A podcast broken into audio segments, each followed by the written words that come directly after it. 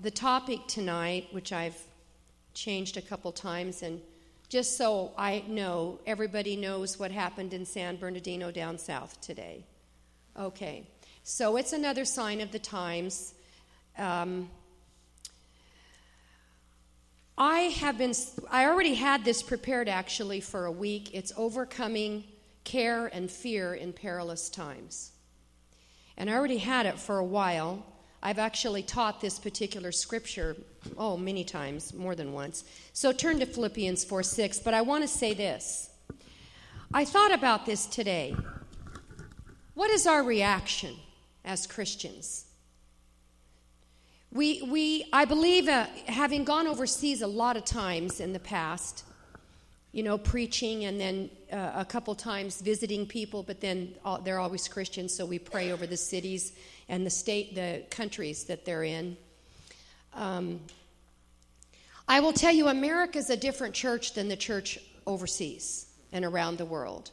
And it's different than those that are European as opposed to those that are third world countries. There's a difference in the church in poverty ridden areas, and I know we have poverty in America, but I mean where the whole country's poor as there is in countries that are a little bit more along the lines of financial ability as America is. There's a difference in all, and there's something to be gained by embracing and wanting to know the Christians that are not just Western Christians. Because there is a different mindset. And in America, in the United States, now I'm, I'm sharing from my heart I believe I have the okay from the Lord, but I'm just sharing, like Paul said, and this is me speaking and not necessarily the Lord, as far as direct words. Um, there's this sort of underlying belief that we will never be touched as the horrors of some con- things that happen in other countries are touched. And it, it, there has been in many people, now I would never say this of any of our Wednesday night people for sure, but there's a, a, certain complacency. And we've all been hearing for at least three to five years the church needs to wake up, the church needs to wake up. And, and I would say largely the church in America. Well, Jesus has told us to stay awake all the time since, since Paul was preaching and since Jesus was preaching. So that's, um, let's see, uh, 2,000 years or so? so it's not really new. In fact, in Isaiah uh, 29, from which is quoted in the New Testament, with their mouths they do um, uh, praise me or worship me, but their hearts are far away. That's actually a quote from something he said in Isaiah 29, in which he, he talks about how, because they became religious, he granted and gave unto them a slumbering spirit. So if we're religious, we're open candidates to be asleep. And I believe because of our sophisticated religion across the United States, that a byproduct of it, scripturally even, is a slumber. So it's time to be real, but not to be scared. If, if if there is anybody in this earth that should not be afraid, it's us. We were born, as Esther was, for such a time as this. God did not make a mistake and say, oops, Becky shouldn't have been born in this century or it lived in this century, or hope shouldn't be in this century. She should be back in the 1900s or the 1800s. God knew we would be here in a time when I don't, I believe every Christian that I know, that I've heard in, in many different denominations, has said, we're in the last of days. We're in the end of days. Scripturally, we could be raptured at any time. And that's the truth. And though we, we do take hope in that, we are excited about that, that, that we know uh, tribulation and other things are going to come. And I don't mean the formal tribulation. The days of wrath, as in the formal tribulation, is the last three and a half years of the seven years. The first three and a half are when the Antichrist sets up and makes everybody think everything's cool and there's peace. But I believe, scripturally, And uh, most of the prophetic teachers that I've listened to and studied, because I'm not as bright as them, believe that we will be before the seven years. And that coincides with um, uh, the Jewish pattern all through the Old Testament that Jesus also walked and kept and referred to in the New Testament, in which there is uh, the wedding, the wedding feast, and then seven days the bride and groom are alone, which coincides with seven years. So, for different various reasons, I'm of that schooling. But either way, that doesn't mean that tribulation in life or perilous times, as Paul said in 2 Timothy chapter 3, will come. Now, we have a tendency to look at incidents. For instance, what happened today? But when Paul mentioned that in 2 Timothy chapter 3, he goes on to talk about men's behaviors and then evil. Men will be lovers of self, disobedient to parents. And he goes on, but he talks about character. Now, the incidents that are discussed are mostly discussed that we talk about today are in Matthew 24 and Luke 21. And then there's the fear and the worries that could come upon us because of the things in the world. And then there's the fears and the worries that can come upon us about our concerns for our own selves on like there's the world level and there's the personal level. So the main scripture and text is in Philippians 4, 6, and 7 about overcoming care and fear. But I found out how relevant this would be tonight concerning the things that happened today and how um, I want to share, first of all, with you because I am going to share that scripture. Let's just read it right now. Be careful for nothing, but in everything, by prayer and supplication, with thanksgiving, let your requests be made known unto God. And the peace of God, which passeth all understanding, shall keep your hearts and minds through Christ Jesus. Now, that's the text we're going to go over tonight and break it down a little bit. But I wanted to start with Luke 21 25, starting at verse 25. And I want to share something with you. Um, I have done a lot of background research, and so I'm asking God to pare it down uh, for me so that I don't uh, overwhelm your brains, because my brain is very full with information but it needs to be anointed and not just information, correct? Okay, Matthew 24 and, and Luke 21 cover both mentioning a time of sorrows. We've heard the earthquakes, tumultuous seas, and etc., etc., that we know will happen in the last days, correct? Um, but they're two separate incidents that Jesus spoke. They are not identical. And even in reading them, they are not identical. And in Luke 21, it talks about really the first dispensation of the Jews and the temple being broken down, and he warns them. And that happens, I think, something like 34 years after he says that to them that you should flee to the hills during that time. I'm, I'm paraphrasing this as to not read all the scripture because I have certain meat that I want to get to at the end of the scripture that pertains more to us. Um, now, in Matthew, when he discusses the time of sorrows, he says, and then, meaning afterwards. And then that scripture, and in that context of those things, it has to do more with the Jews in the last days.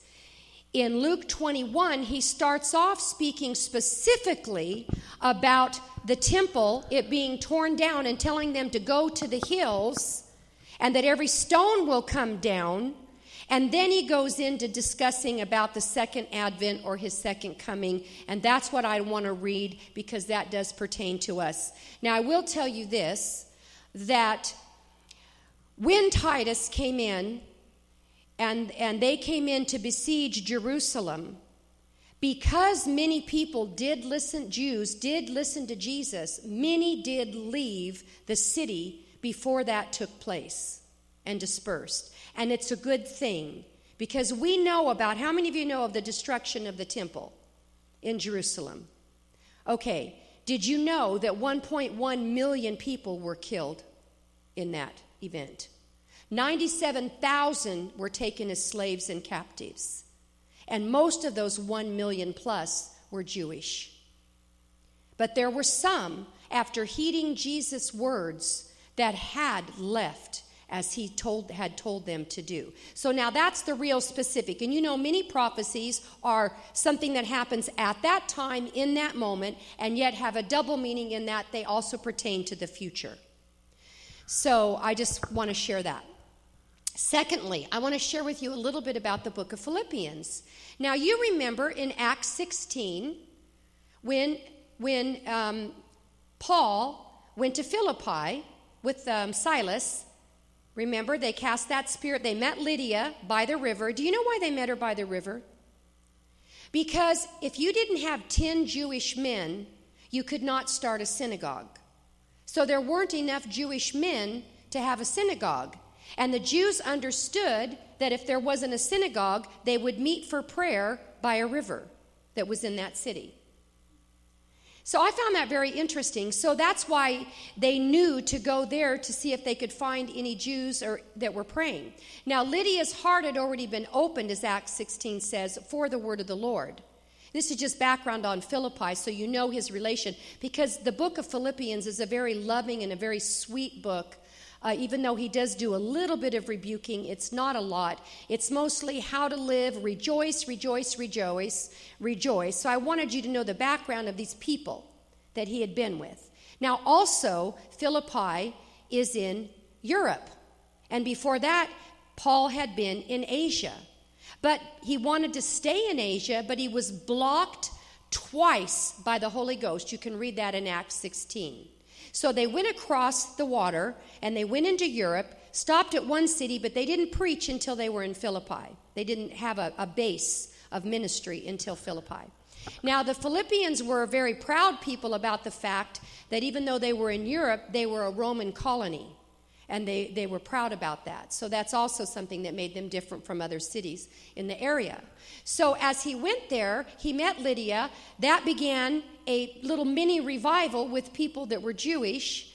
And then, of course, as the enemy does, if you're going to go and take any territory, you're going to have a fight. If you're if you're anointed and if you're called of God and if you're moving by the Spirit, you when you go to invade Satan's territory, you are going to have a fight. But what happened when they cast this demon out of this oracle of Delphi, which is what they were, that would get high in this seepage of this ground gases that came out of the ground, which they thought it was just a supernatural thing, but she was actually also stoned. And there'd usually be two or three of them.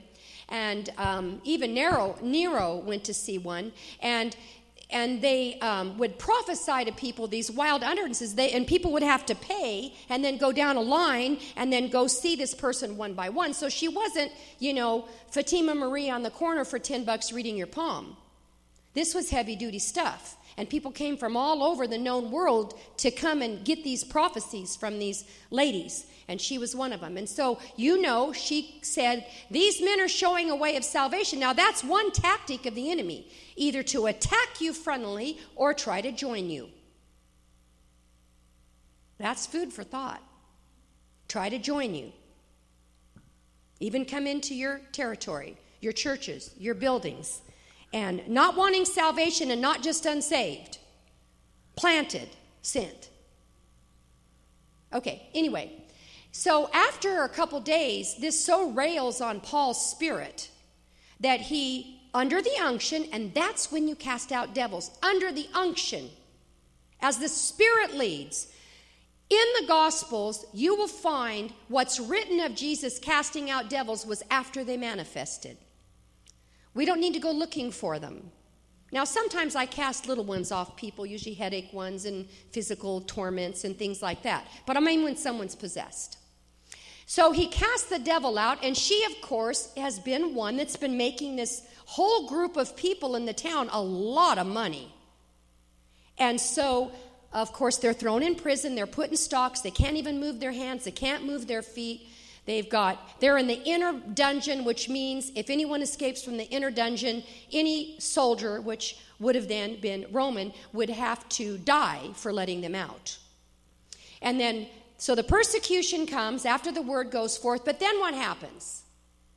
Now, this place was known for having some earthquakes, but God just happened to tap his foot at the right time and the earthquake came, everyone's bonds were loose. Now, that's an interesting thing because a wall coming down is one thing in an earthquake, chains coming off that have been locked on your arms is another. So then you see that God, you have this attack, but then you see this great victory. But they began to sing praises and to worship the Lord. And in the book of Philippians, you know, he's talking to people that were there probably when this happened and the jailer and all of his family that God saved. And here erupts this, this alive, vibrant uh, group of people that love God via this visit from Paul and Silas. So he's got a very close relationship with them. They're very precious to him. And so when he writes this, this uh, epistle of Philippians, from which we get this scripture, he's, he's speaking with great fondness, and they're glad to hear from him because he's been imprisoned in Rome in a house, howbeit that he rented. But they had these round the clock guards on him that changed every six hours that were the cream of the crop. Probably because of the earthquake that got him loose one time before. And he's also about to be put before Nero. Nero was a bloodthirsty maniac. Paul could be killed at any day, maybe with his head cut off. Nero is the guy that would put Christians in pitch and put them on poles and light them on fire for when he had parties so there'd be light. It was insane. And he killed his mother.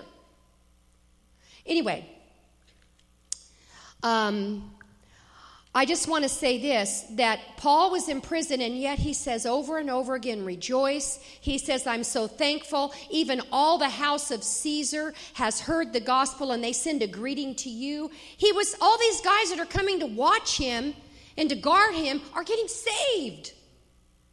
And, and, the, royal, the royal house is hearing the gospel of Jesus Christ because he's in prison, but he's not whining and moaning, he's rejoicing. Oh my goodness, I felt like I needed to get saved all over again. I mean, when you hear that, it's like, Dear Lord, I moan and groan over the littlest of things. And he said, Rejoice. And what we don't understand is it's not just a suggestion, it's not just that Paul was a Uberman, as the Germans would call it, you know, superhuman, a super race, a type of people. Yes, he was magnificent. But he was flesh and blood like you and I, you and me. And he, he spoke this really out of his very innermost being. To, you know, to live is, is Christ and to die is gain. It didn't mean he wanted to die. He said, It's better that I stay here for you. He was thrilled that even some spoke the gospel for right reasons, some for wrong reasons. He goes, Either way, it's being spoke, so that's good. You know, and, and here, this is one of the four prison epistles, if you want to know Ephesians, Colossians, Philippians, and Philemon, which is that little short, bitty, little, tiny little book. But to understand that not only is he saying these things in a troublesome time when he could be murdered at any moment, but while he's in bonds, uh, captive, and yet he's got a full blown ministry going on. I mean, people are coming to him to get the word, he doesn't need to leave. So it's, it's really exciting when you think about that. Now, we quote this scripture, but now that you know that, let's read it again. Be careful for nothing, but in everything, by prayer and supplication, with thanksgiving, let your requests be made known unto God, and the peace of God, which passeth all understanding, shall keep your hearts and minds through Christ Jesus the understanding that I'm getting from uh, re- reading and studying about Philippians is that it's not just a suggestion, it's actually a way out of worry and fear. Now, I've known that about casting cares on the Lord, like 1 Peter 5 7 says, right? Cast your cares on the Lord, for he careth for you. And actually, it says that God resists the proud and gives grace to the humble. Therefore, cast your cares on the Lord.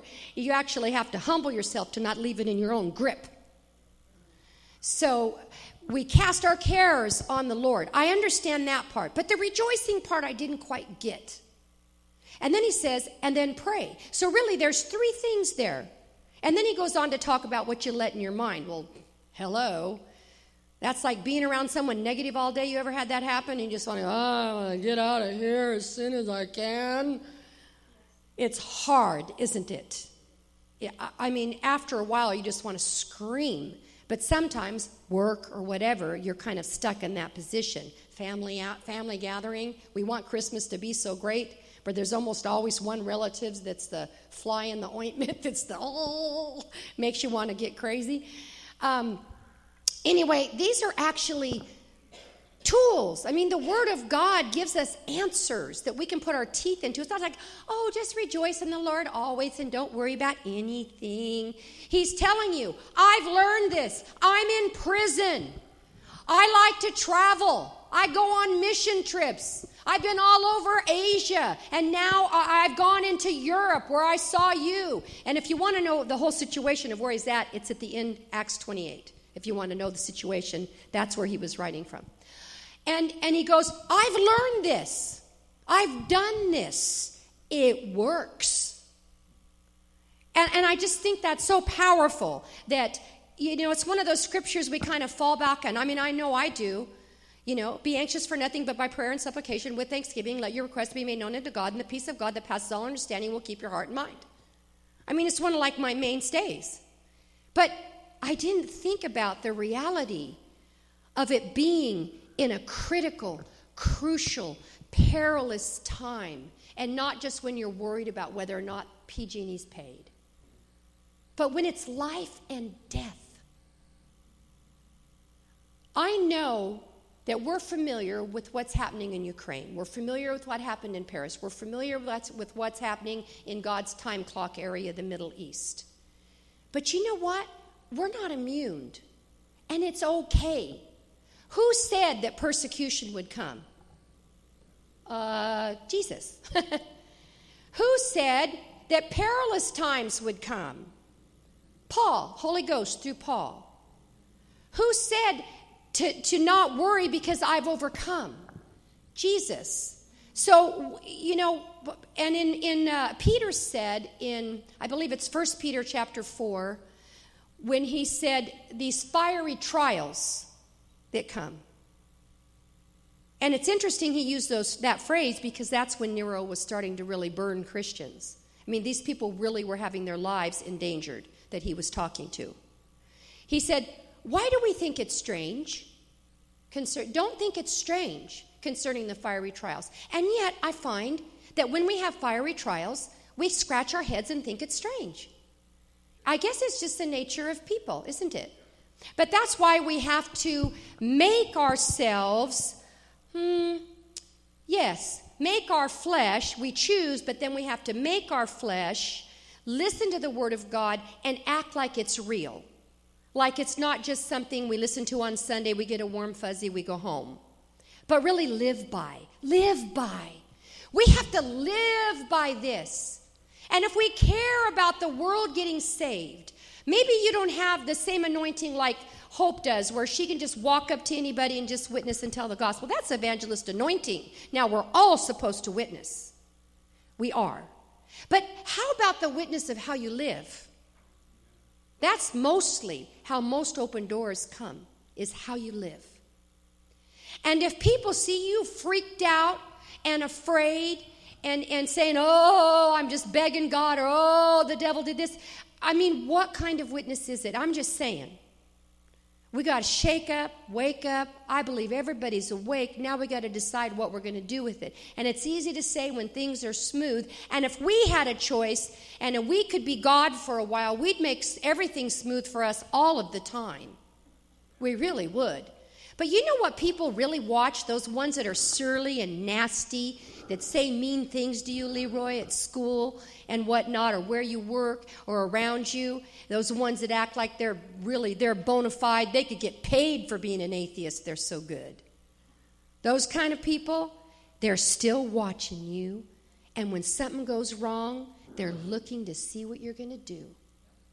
They know that nobody's perfect. Come on. When they say, oh, you're a hypocrite, you guys are all hypocrites, that's baloney. They know better. That's just a standard phrase passed on generation to generation. They know. So when it's not whether or not you fall that freaks them out or affects them, it's how you get up.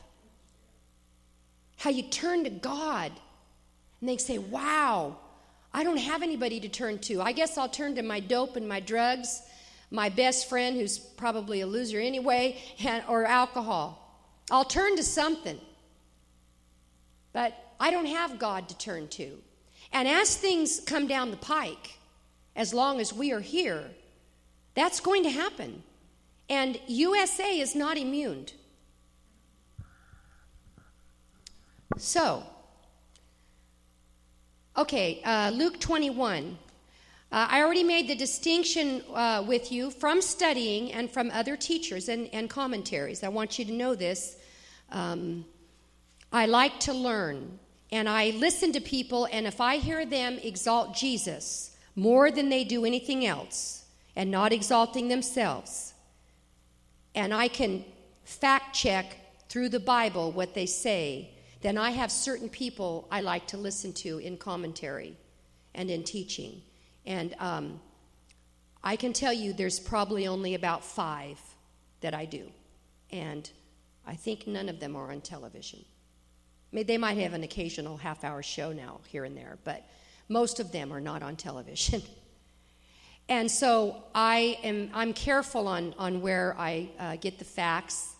I looked up a, a couple of things uh, because I was trying to find actually the date when Philippi, uh, Philippians, the book of Philippians was written.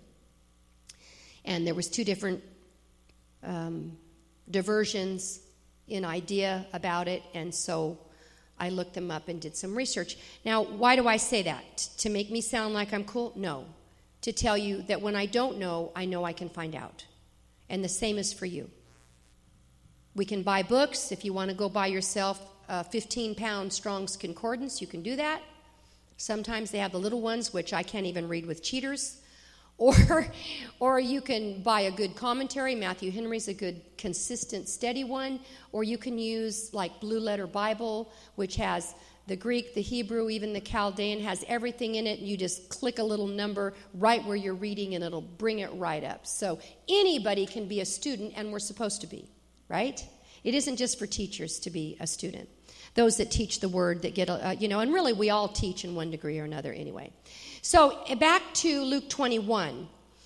I want to um, skip the part about uh, Jerusalem and that event because in Luke 21, Jesus is speaking now to a group of believers. And at the end of the chapter in 21, it even talks about how all peoples came to hear him teach, meaning it was not just the Jews.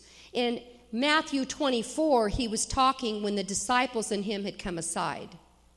So they are two different events, and you will find that there is a variation. In Luke 21, from the beginning until verse 25, he begins talking about the second coming, what we refer to as the second coming. But in the beginning is when he talks about the destruction of Jerusalem and lets them know they need to get out of there and what's going to happen, okay? So I want to start because this pertains to us, I believe.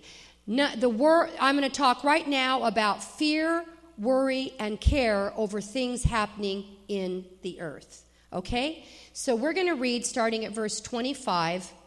And I hope that you don't mind. I'm just going to go ahead and read in the Amplified. I was going to do King James, so bear with me. It will be a little different than yours. There will be signs in the sun and in the moon and the stars. And upon the earth there will be distress, trouble, and anguish of nations in bewilderment and perplexity, without resources, left wanting, embarrassed, in doubt, not knowing which way to turn at the roaring, the echo of the tossing of the sea. Now, in the beginning, excuse me, for the signs and the wonders, the moon and the stars, doesn't that sound a little reminiscent of Acts chapter 2, in which Peter preached and quoted Joel chapter 3? It is, doesn't it? Does it to you? Does it? okay. Uh, I just I just happened to notice that that it's amazing how uh, we get saved and we learn these things and they seem so fresh and new and yet that information has been has been going on and been out there for so so long. And you know, of course, Peter had heard this. He heard these words from Jesus himself before he preached in Acts chapter 2. Okay. Men, verse 26, men swooning away or expiring with fear and dread and apprehension and expectation of the things that are coming on the world. For the very powers of the heavens will be shaken and caused to totter, or men's hearts will fail them for fear. And I know that in the earthquake they had in Kalinga, that nobody died, but one man had a heart attack. And they, they believe it was, many people have said who knew him that it was because of fear. Um, that his heart, it, it's, he was so stressed that his heart uh, then had a heart attack and he did pass away. 27. And then they will see the Son of Man coming in a cloud with great transcendent and overwhelming power, and all his kingly glory, majesty, and splendor.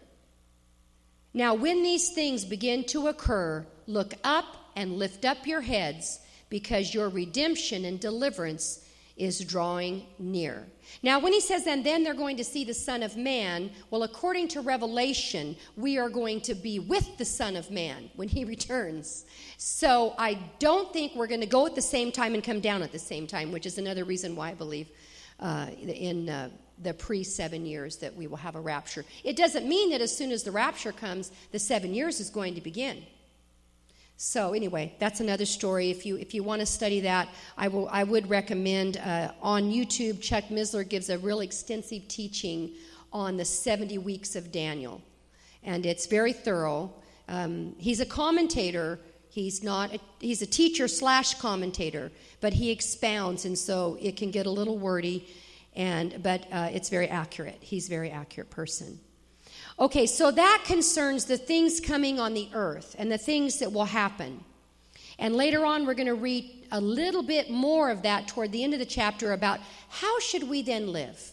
Now, first of all, our main focus is what do we do with worries, cares, and fears? What do we do with them? How do we treat them? And then there's how do we live concerning these times that bring the worry and the fear. Now, secondarily, something that you're very familiar with is the more personal level of worries and fears rather than all these huge, humongous things and disasters and, and um, perilous things that are happening in the earth. Of course, when Paul said that, what he considered perilous was the behavior of people. That's interesting, isn't it? we consider perilous events. I found, I found that so interesting today. Anyway, I'm going to read from Luke 12. You don't need to turn there unless you want to. I'm just going to read a few things about what we normally think about when we are comforted by these scriptures. We think about our own personal needs and wants, which is okay because that's part of what the scripture says to give to God. Our through prayer, we can give to God our needs, our wants, okay? And supplication. He says uh, in uh, 22 of Luke 12, and he said to his disciples, Therefore I say to you, take no thought what you shall eat, neither for your body what you'll put on. I changed three times tonight, you guys. Three times I changed. I changed my shoes three times. And you know, I'm not a wishy washy kind of person. I had it all planned. But, you know, I had to start laughing at myself, and I thought, you know what? I, I don't care. Maybe I should just, you know, put a long sack on. I mean, it's just, it doesn't really matter. I, it wasn't important to me. It just happened to be what was happening. I would get dressed and I wouldn't be comfortable. And to me, I can't preach if I'm uncomfortable. That's why I never wear bracelets. You won't see that happen because they make me nuts if I'm preaching. And uh, comfortable shoes is a must. And anyway, I'm sorry, that's a sidebar that's not important to you. But we're not supposed to care what we put on, our raiment. Consider the ravens, verse 24, for they neither sow nor reap, neither which neither have storehouse nor barn. They don't have a bank account. They don't have a savings. They don't have a 401k and God feeds them. How much more better than the fowls? And which of you, with taking thought or taking a care, can add to your stature one cubit? Can you grow by caring real hard? Can you change how many hairs on your head if you really squeeze out a worry? Ugh. I mean, some people are like professional worriers. They could literally hire out to worry for other people. And you like can't even, it's really hard to like break them loose out of it. I mean, you can quote the scripture and pray over them and lay hands on them, and they say, well, I don't know. And I think usually at that point it's pretty much a spirit in the family, and they've learned it, and then they got the spirit to boot. So, anyway, that's just my own kind of thinking. But I've seen people, I, I would call it where they're completely unpersuadable. They are unpersuadable. And uh, sometimes you just can't help them. If you then, being able to do the thing which is least, why take you thought for the rest? If you can't even do that, then, then why do you take thought for more? Consider the lilies, how they grow, they don't toil, blah, blah, blah. We know that. So that's on a more personal level, things we could care or be concerned about. So now I want to read this to you in 1 Philippians 4 6 in the Amplified. And I'm going to start at verse. Oh, this is funny. Can I just say something funny here? Because we're we um, we're pretty much going to get through this really rather quickly. Okay. He says in verse 3, I find this funny because this whole book, he's telling them how to live. They knew that this is the guy that was in prison that got broke loose in our own city out of, out of being chained up. And uh, then he preached and he'd been beaten and, uh, with Silas, and, and, and then he became our friend, and then we got saved through him. And, and this whole thing, they, they know and understand Paul's background and he theirs, right? But it's really cool how most of it is considered one of Paul's sweetest letters and kindest letters, understanding especially that he was imprisoned. But right here, I find it really kind of funny. He says, Now, I exhort you to, my genuine yoke fellow, help these two women there's two women having trouble. Let me see, I might have to go to verse 2. Oh, yes, go to verse 2. I entreat and advise Euodia, and I entreat and advise Syntyche to agree and to work in harmony in the Lord. And I heard one person say that he's entreating odious and too soon touchy to get in agreement with each other, and that that is something that is a common challenge in a church.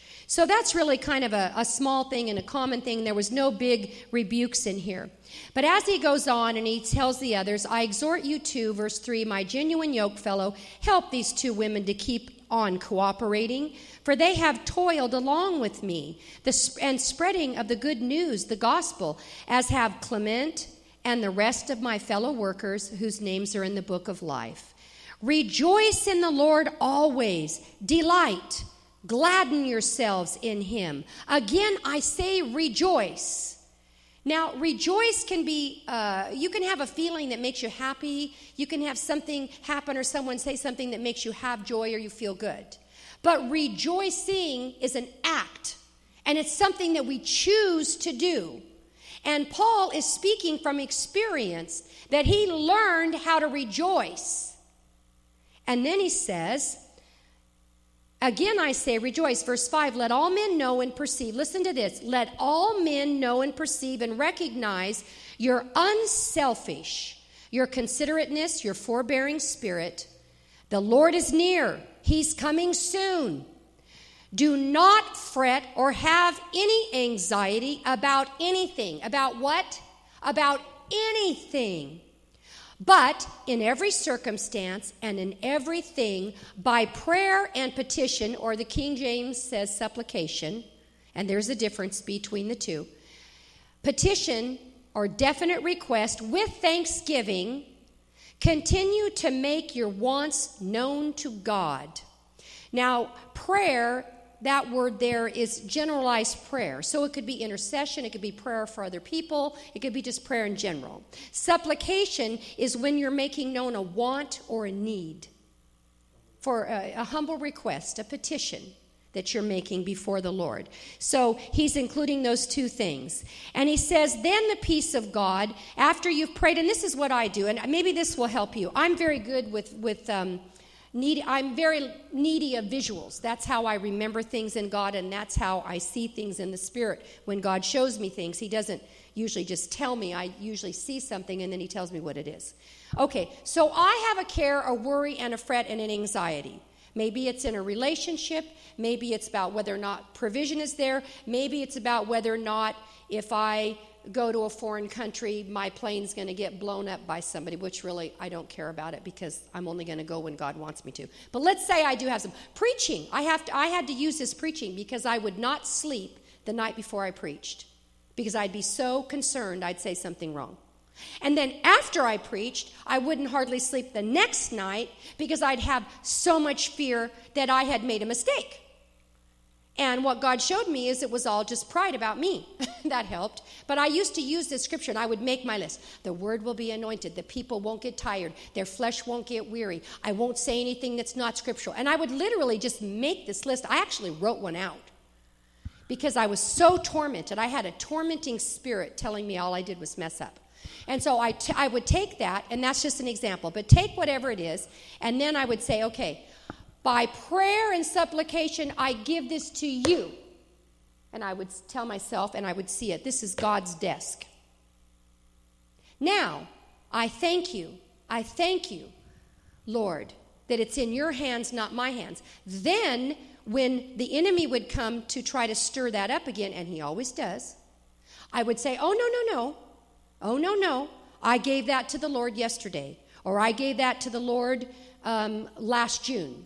I gave that to the Lord back then. And so, whenever that would try to come back, instead of letting it mull over, because this is the, something the Lord told me if you don't deal with it right away, it's going to be harder to get rid of.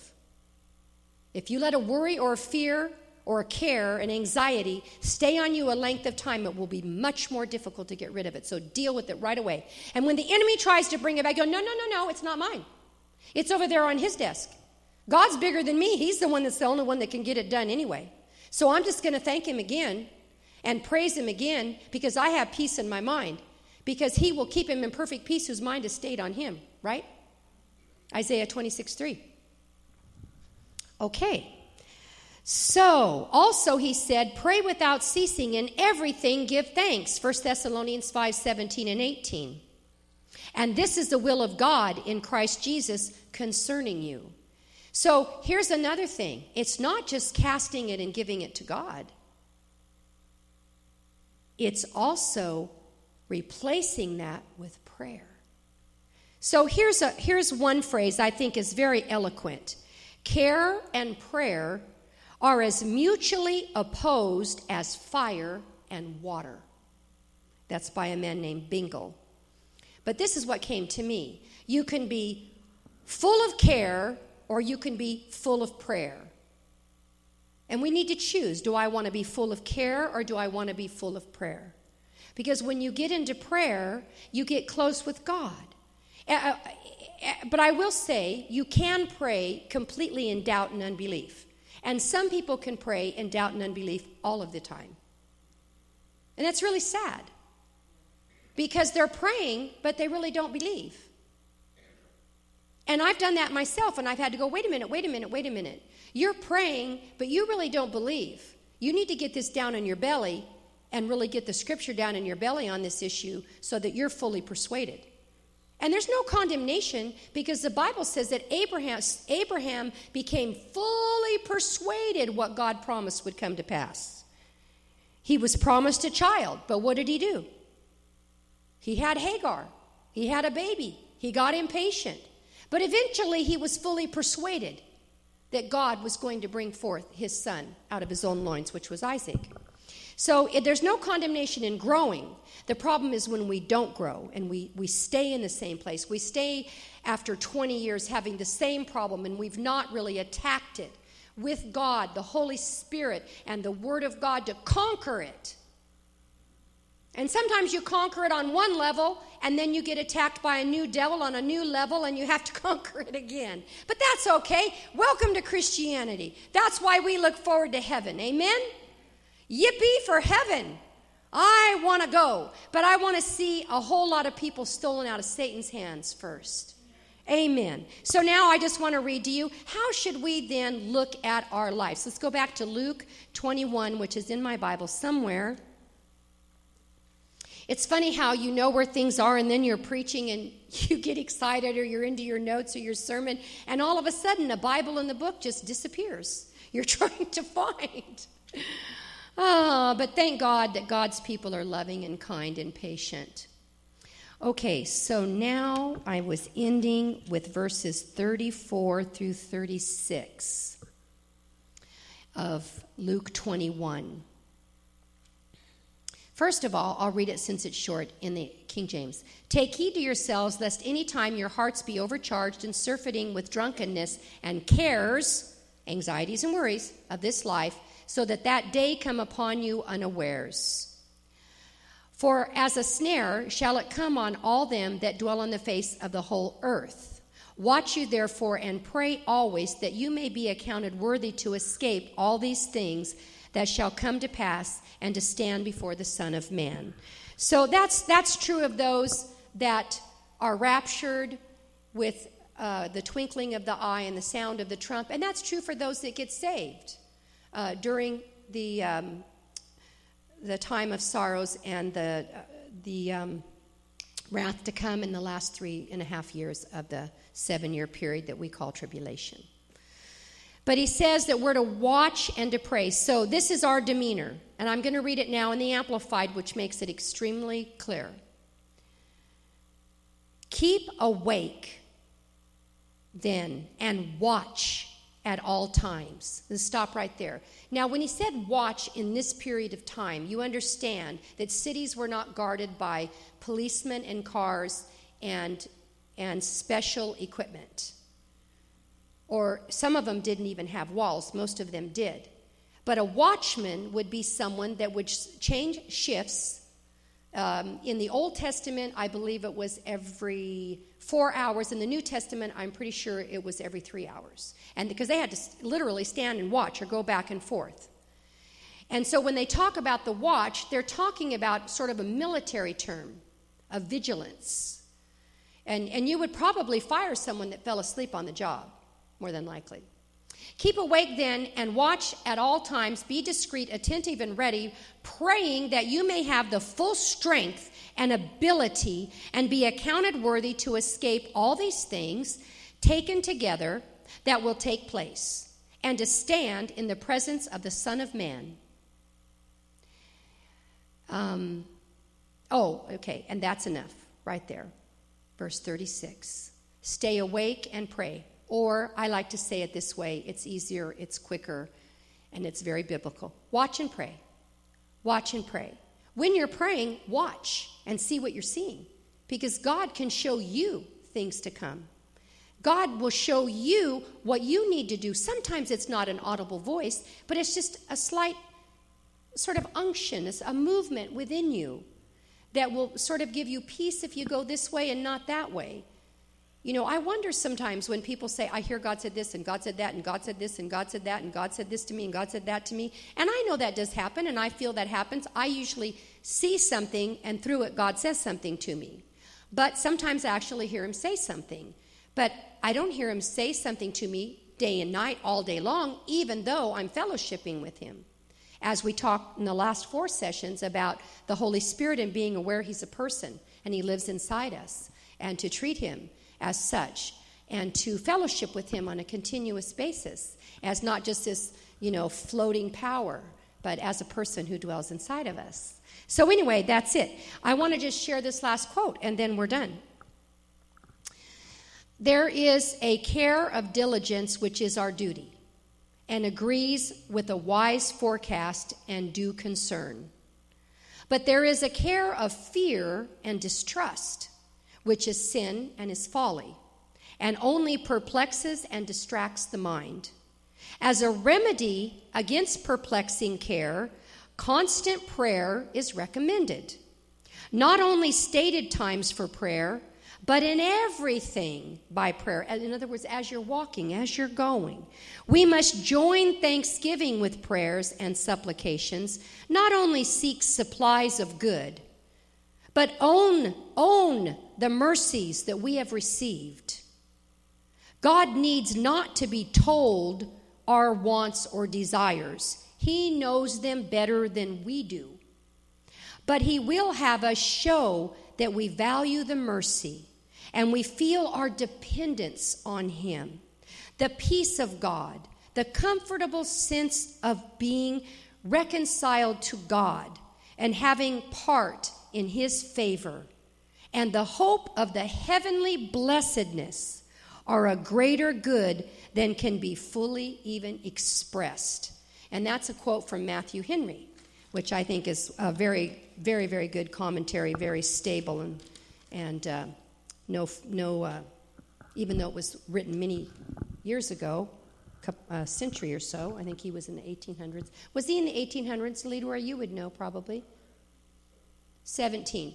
I listen to a lot of the guys. There's a um, one word today, or you can find it by just typing in classic commentaries, and you can get all the guys from the 17 and 1800s that they really have some profound but yet very solid things to, to say. They don't make up little doctrines as they go along. And so I like to read them. And I would encourage you to do so. Find someone, one that's your favorite. Ask for a Matthew Henry commentary for Christmas. Um, he's very good.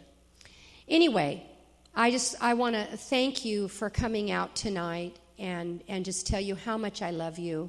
I really do love you, each and every one of you.